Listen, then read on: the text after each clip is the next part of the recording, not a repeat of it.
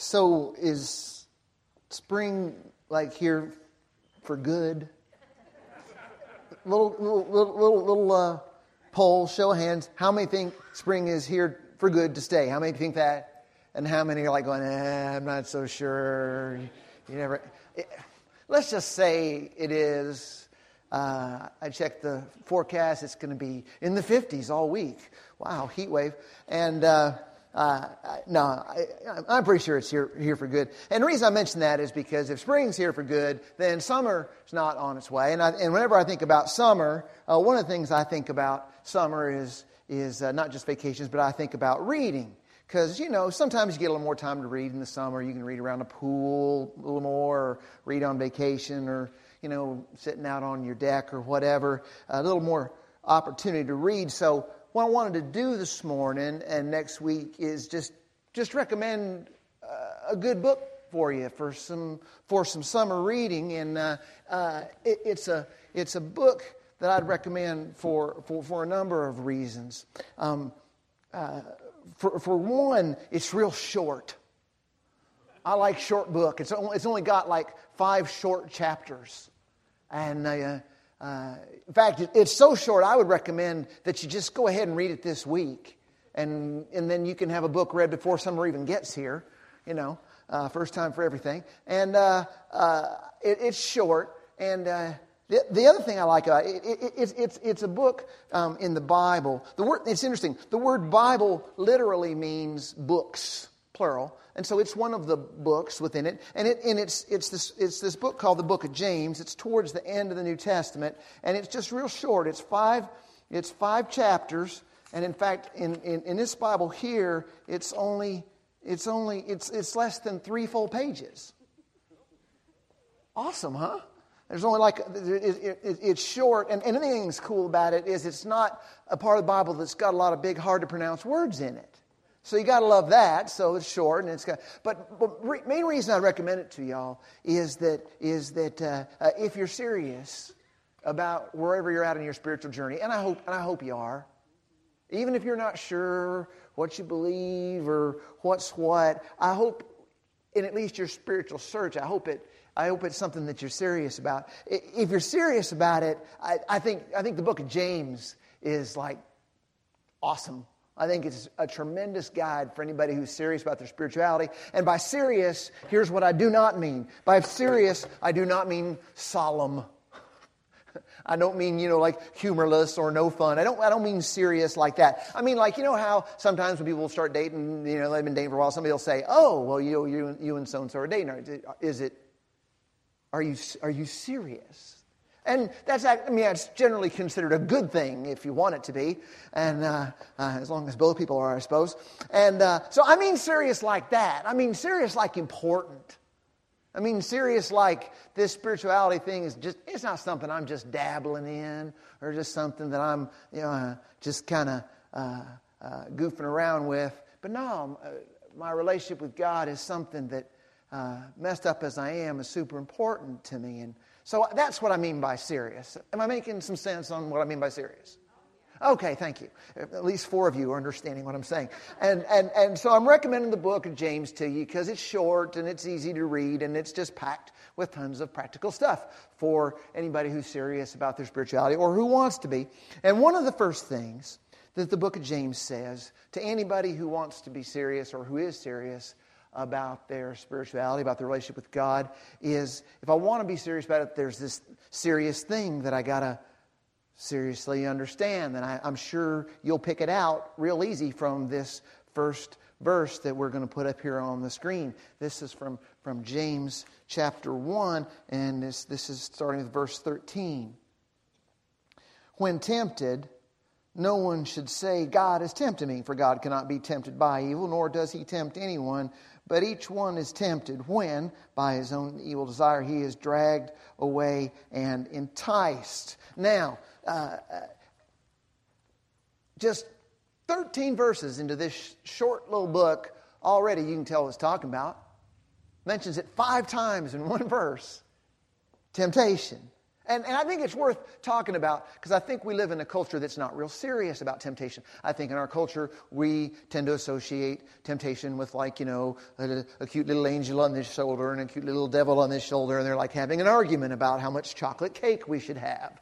And, and, and we think that's uh, temptation, uh, which I suppose maybe it is. But no, no, James is saying, no, it's a lot more serious than like cartoon images of little angels and little devils on people's shoulders on TV. Uh, temptation is a serious thing. And, and, and, notice what it says right there in, in, in, in James chapter 1, verse uh, 13. Actually, notice what it doesn't say. It doesn't say if you are tempted. Yeah, somebody actually here said it. You read my mind. Wow, amazing. It, doesn't, it doesn't say if. What's it say? When.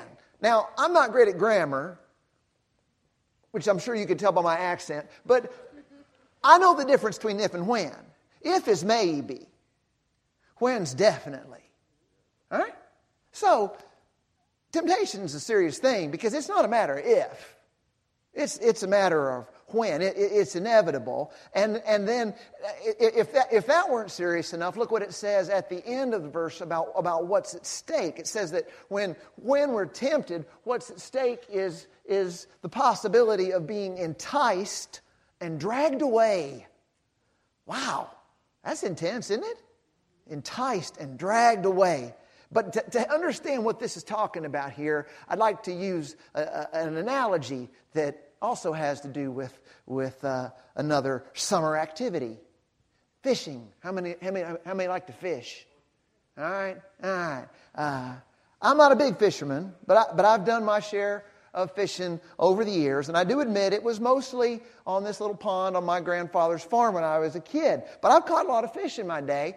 And though I'm no fishing expert, I do know this every single fish I caught uh, didn't realize two things. One was that the worm dangling in front of them had a hook in it. They didn't, they didn't notice that. And they also didn't notice that that hook was attached to a line that was attached to me. And I was going to use that line to uh, yank them where they didn't want to go. I mean, think about this. I, I just think this way sometimes. Ever wonder why fish don't figure this out? I mean, come on now. I mean, if you're a fish and every single time a worm comes floating down and one of your buddies eats it and they immediately just go shooting up out of the water and never come back, I mean, You'd think word would get around, wouldn't you? But fish don't figure this out. How can fish be so dumb when they spend so much time in schools? No, I, I, apologize. That was bad. Boo that one. You should boo that one. That was terrible. I apologize for that, there, Lord, and please be with all those pygmies down in New Guinea. Amen. Uh, no, think about it. No, seriously, in all seriousness, Fish get caught because they don't realize they're being fished for. And James is telling us, in, in no uncertain terms, spiritually speaking, forgive me for being ominous, but spiritually speaking, what it's saying about temptation here, about this whole enticed, dragged away business, what it's saying is, well, I'll just say what it's saying to me. It's saying, Tim, Somebody's fishing for you.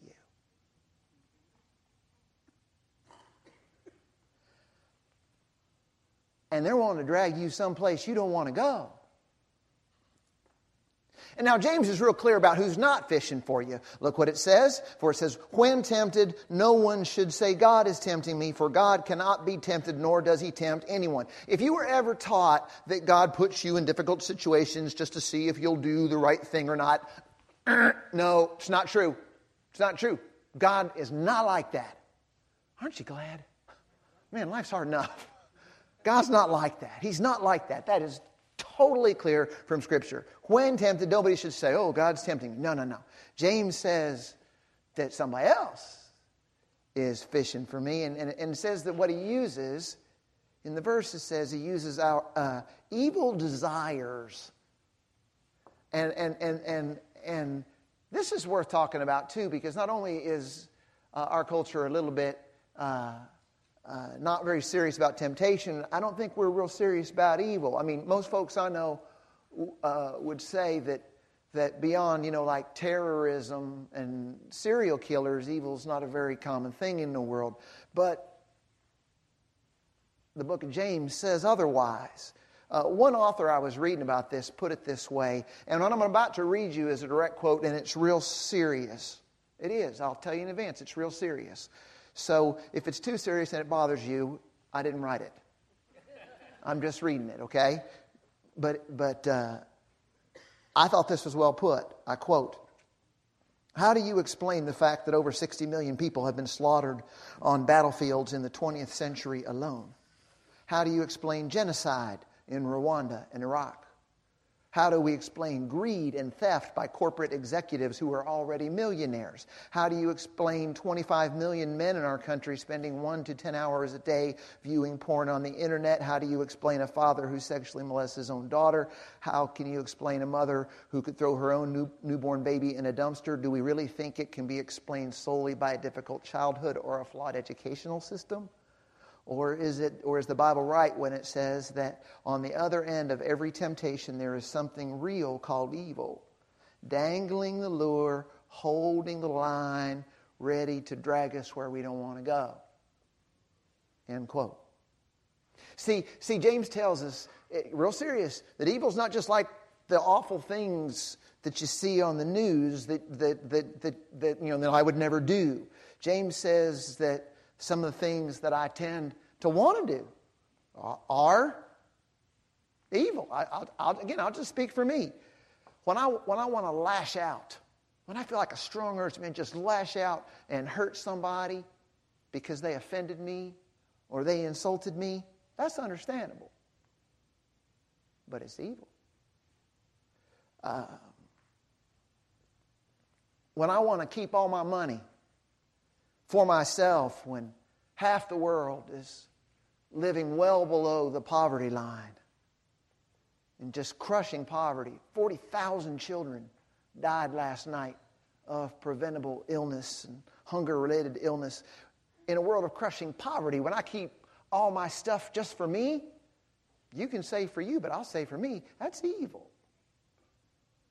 And see, that's why temptation is serious, because Somebody's fishing for me.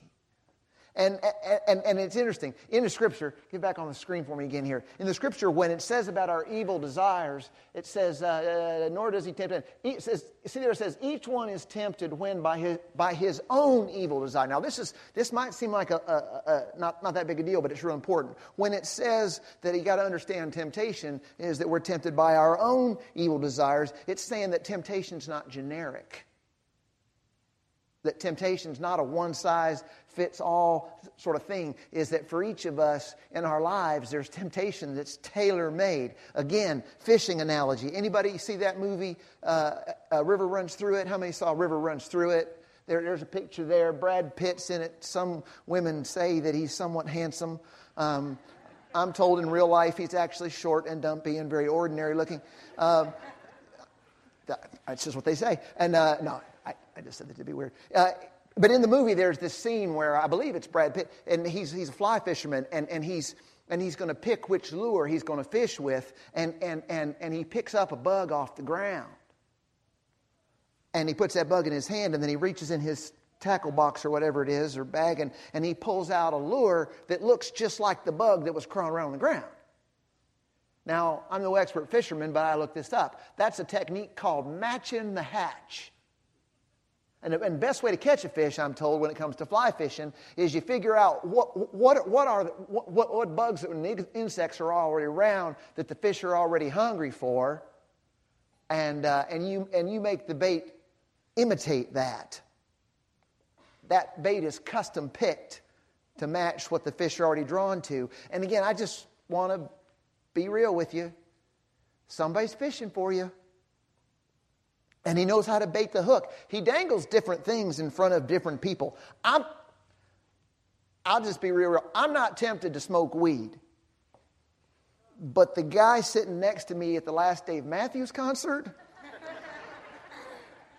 he sure was. And Man, he, he, he did not put up much of a fight. Now, I'm no better than him because I'm not tempted by weed. I'm just tempted by different things, you know, like beefy, cheesy burritos from the drive through at Taco Bell at 2 o'clock in the morning. And, but in all seriousness, I, I'm tempted by judgmentalism, and I'm, I'm tempted by greed, and I'm tempted by pride, and I'm, and, I, and, and, I, and I'm tempted by, by just all sorts of different things that, that, that are uh, maybe, not, maybe not unique to me, but are custom made to, to lure me. You know why? Because somebody's fishing for me. Now, don't answer out loud, but what are you tempted by? Especially don't answer out loud if what you're tempted by is Brad Pitt. What are you tempted by? Are you tempted by the chance to make a few extra bucks or get ahead somehow in business by being less than honest? Uh, are you tempted by that opportunity to raise a few eyebrows with that latest, juiciest piece of gossip? Uh, are you tempted by that urge to put somebody down or to seek revenge or to make yourself look good by stretching the truth? I mean, seriously, I'm not getting on you. I'm just asking you to answer the same question I asked myself. What bait do you find it hard not to take? We all got it. Every one of us got at least one, one kind of bait that's hard not to take. And that's because somebody's fishing for us, and he's a pro. He knows how to match the hatch. So we can be enticed and dragged away to some place we don't want to go. Some, somebody's fishing for you. And then just in case we miss the seriousness of temptation, James sounds the alarm. Look how serious this is. James 1:15. Quote, after evil desire has conceived, it gives birth to sin, and sin, when it is full, full grown, gives birth to death. Now, our analogy has moved from fishing to reproduction. I'm sure I have someone's attention now. Uh, it's on reproduction. Did you, know, did you know that sin has babies? It does. But sin's babies don't look like the Gerber baby. See, we got to get something. Listen, we got to understand this. Temptation is not, not just a matter of right and wrong, good and bad. It's a matter of life and deadness. And I, am just trying to be as real, real as I can be. Uh, I've known plenty of people who've given into the temptation to hold on to resentment, and it's brought deadness to their hearts. And I've known people who've given into the temptation to fudge the facts on their resume, and it's brought deadness to their careers. And I've known folks who've given in to all sorts of temptation, including myself, and it can bring so much deadness. And listen, please don't misunderstand me, y'all. We're not talking about, please do not go, temptation is about religious rules. No, no, no, no, no, no, no. It's not about religious rules. It's about life and deadness, and here's how it works. We get enticed and dragged away into someplace we don't want to go by stuff that's really, really hard for us to resist because somebody's fishing for us. And please don't think that this, the book of James, I'm not reading that preacher guy. That's all negative. I don't like that negative stuff. This, no, no, no. James is not like some book full of don't, don't, don't, don't, don't. It's not like that. Look at what James says next. James 1.17. There's been talking all about all this pretty serious stuff and all of a sudden in James 1:17 James says every good and perfect gift is from above coming down from the father of the heavenly lights who does not change like shifting shadows. Now think about this. If he hasn't changed the subject, why is he suddenly talking about good things? Goes from talking about evil desires to talking about good things. Good question. Thanks for asking. Here, here, here's the answer. This is saying that desire and wanting things is not the problem. That's not the problem. This is saying that, that God is good and God's put just tons, tons and tons and tons of awesome, good, wonderful things in the world to want that are desirable. You've got to understand this. God is not anti desire being serious about your faith does not mean becoming a, you know, a desireless person. I'm not knocking Buddhism, but Buddhism teaches that to be spiritual, you need to be desireless. But Jesus doesn't teach that. Desire is not the problem, it's what we desire. If we're going to be serious about being close to God, we've got to know the difference. between what it's talking about in James 1:17 about these good things that we can desire and something else we're, we're desiring because somebody's fishing for us. So, let's talk real quick about how to deal with serious temptation. The, the first thing, I, I already mentioned it, but I'll just say it again. Please know that temptation is inevitable. And please know that somebody's fishing for you who wants to drag you someplace you don't want to go. That's the first way to deal with temptation. Next way to deal with temptation, look what it says, James 1.18. Going right through it.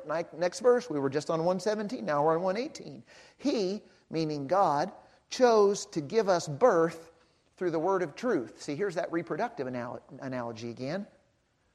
And what it's saying is to deal with temptation most effectively, you, you got to know your birth order. Quick show of hands. How many people here today were born? Just checking. See, a lot of y'all are just like not even humor me and raising your hand, but you know what I'm saying. Uh, I was born December 28th, 1982. 1972? Okay, before that. But I that, that December 28th is my birthday. That was my that was that was my, my birthday. But I had a second one. And I had a second one not because I'm any good at being good, because I'm not. And, I'm, and I didn't have a second birth because I deserved it or earned it because I didn't and I can't. I got a second birth that was not by way of my earthly parents. It's, it's just something God did in my life through Jesus, just just because He loves me and He forgives me for all those times that I've allowed myself to be enticed and dragged away.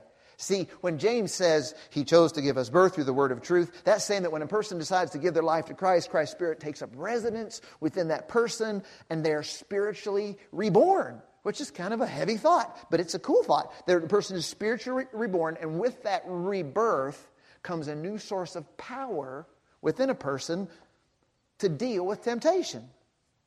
God's Spirit, the Holy Spirit. He, he, he's a lot of things, but he's, he's, he's an inner voice that I can learn to recognize better and better and better. And, and, and, and, and so many times he warns me in love. He says, Tim, Tim, buddy, you're being tempted here. Somebody's fishing for you.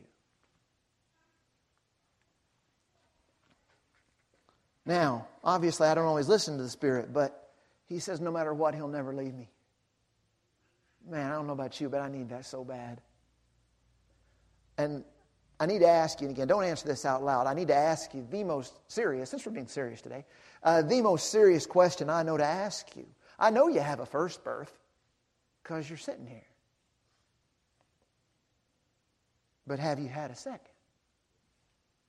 I don't mean are you religious. I don't mean are you better than someone else. I mean, have you had a second birth? And you can.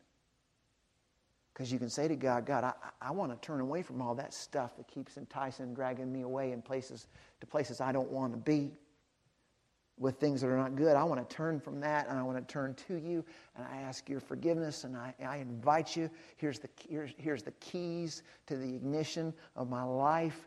You're my leader. You're my sinner from now on. That's a personal decision. And then you follow that personal decision up with a public declaration, a public act of commitment which is what baptism is. And it just so happens that we're having a big baptism weekend next weekend here at West Ridge. And what's cool is when I planned what I was going to talk about today, I didn't know that we were going to be doing baptisms next week. I love it when a plan comes together. How convenient. And maybe you're at the place in your spiritual life where you go, you know what? I need to know for sure that I've had a second birth. And uh, baptism is a lot of things, but it's about that too. God need us a second birth. And, and, and then one other way to get serious about temptation. First is realize I'm being tempted, that somebody's fishing for me, and that it's inevitable. Second thing is, man, I need a second birth. I need, I, I, I'm, not, I'm not strong enough. I need, I need another spiritual power within me through a spiritual rebirth. And then, and then here's, the, here's the third way to resist, to, to succeed against temptation. Look what it says. He chose to give us birth. There's that birth thing again. He chose to give us birth through the word of truth, that we might be a kind of first fruits of all He created. Now that's odd.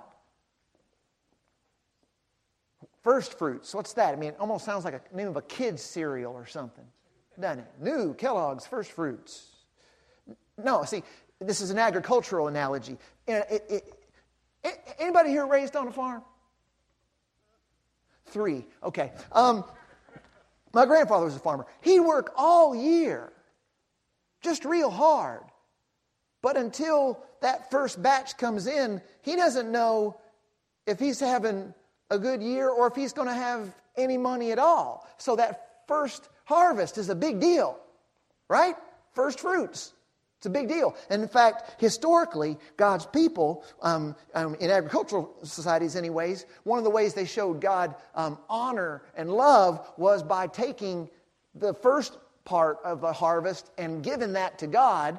Because if you think about it, if I give God the first part of the harvest and then something happens like a storm or insects or something and it eats up the second and third part, I'm kind of in a bad way because I just gave God the first part.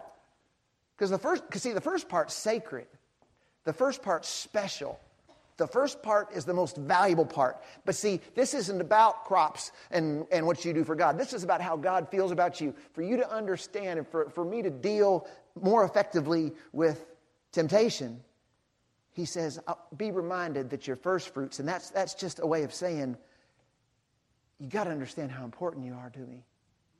The Lord says, He's saying, remember that you are first fruits to God Himself First fruits are the best part of a crop, the sacred part, the special part. You, you matter to God far beyond your wildest dreams. And when you're being, when I'm being enticed by stuff, I need to remember that I'm special to God and that I have a special place in His heart, not because I earned it or deserve it, but because He loves me. I need to remember that when I'm tempted. When I was little growing up in, in Sunday school, there was this song they taught us, and you, you might recognize the tune, but maybe not because I don't sing so hot. Um, but there was this song they taught us, little kid's song, something like this. Uh, there were a number of verses. I don't know which one was first, but, but one of them would, would go, Oh, be careful, little hands, what you do. Oh, be careful, little hands, what you do. For the Father up above is looking down in love. So be careful, little hands, what you do. Then the next verse would say, So be careful, little feet, where you go.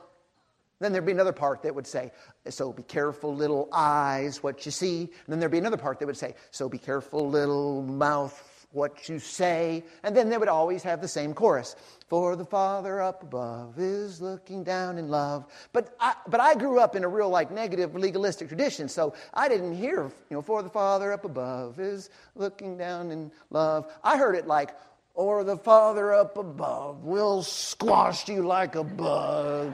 So be careful, little Tim, what you do.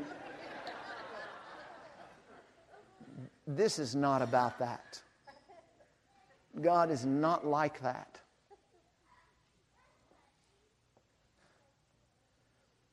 Yeah, I need to be careful what I do. Yeah, I need to be careful where I go. Yeah, I need to be careful what I see. Yeah, I need to be careful what I say. But it's not because if I don't, God's going to squash me like a bug.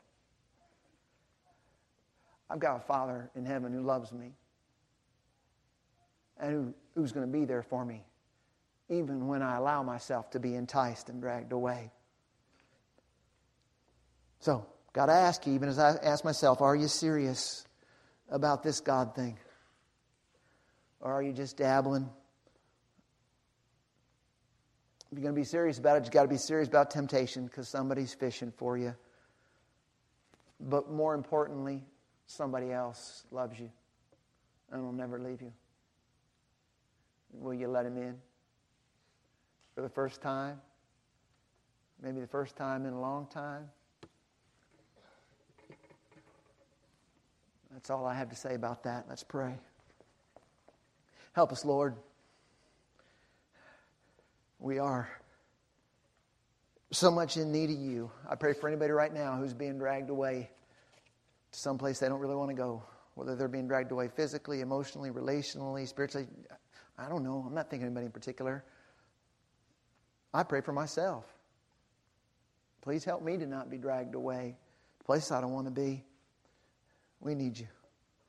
We need you.